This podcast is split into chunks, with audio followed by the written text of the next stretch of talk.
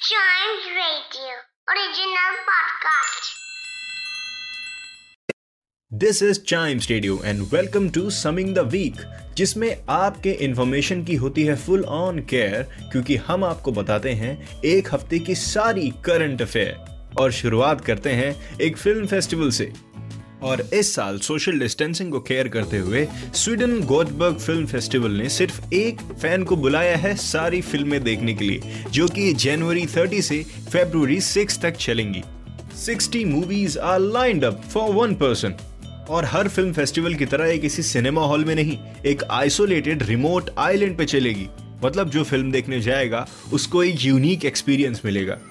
और इसमें एक कंडीशन मिलेगी जो कि कोई कंडीशन नहीं, जो कि बहुत अच्छी चीज़ है, जो कि चाइम स्टेडियो भी आपसे कहता है कि नो स्क्रीन टाइम जो भी फ़ैन वो मूवीज़ देखने जाएगा उसको फ़ोन और लैपटॉप यूज़ करने की बिल्कुल परमिशन नहीं है। मतलब फ़ोन और लैपटॉप को दूर करके उसको मूवी देखनी है। और ऐसा नहीं किसी आइलैंड पे ऐसे बैठा दिया जाएगा। एक आइलैंड पे रिमोट आइसोलेटेड आइलैंड पे एक लाइट हाउस में उसको बैठाया जाएगा और वहाँ से सारी मूवीज़ प्ले करी जाएँगी। मतलब वो अंदर बैठ के सारी की सारी मूवीज़ देख सकेगा।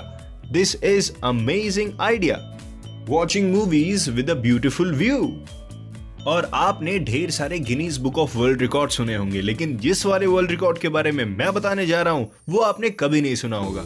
वेल एक नया Guinness book of world record बना दिया है एक इंसान ने जिसने एक बबल के अंदर ढेर सारे छोटे छोटे बबल छोड़े हैं।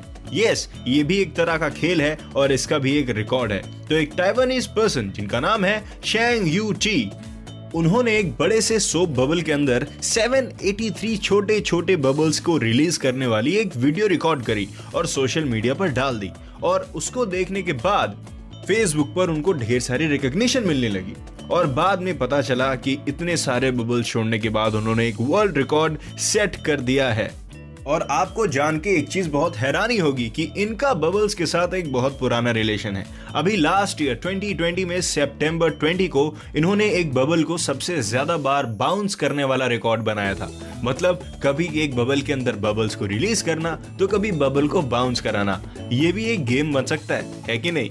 बढ़ते हैं हमारी अगली न्यूज़ की तरफ़। तो इंडिया, सिडनी में ऑस्ट्रेलिया के अगेंस्ट टेस्ट मैच खेल रहा है राइट और नेशनल एंथम तो होती है हर गेम से पहले। उसी में डेब्यू करने वाले Indian fast bowler Mohammed Siraj रो पड़े। क्यों रो पड़े, इसका आंसर भी हमको पता चल गया। उन्होंने बाद में रिवील किया कि जब नेशनल एंथम हो रही थी तो उनको अपने फादर की याद आ गई। बिल्कुल आनी भी चाहिए, क्योंकि जब भी हम कोई अच्छा काम करते हैं तो उसको अप्रिशिएट करने वाले सबसे पहले इंसान होते हैं हमारे पापा। और मोहम्मद सिराज के साथ यही सिचुएशन थी कि वो नेशनल एंथम कर रहे थे और उनके पापा उनके साथ नहीं थे। शायद इस वजह से वो रो पड़े, उन्होंने ये चीज़ खुद एक्सेप्ट की।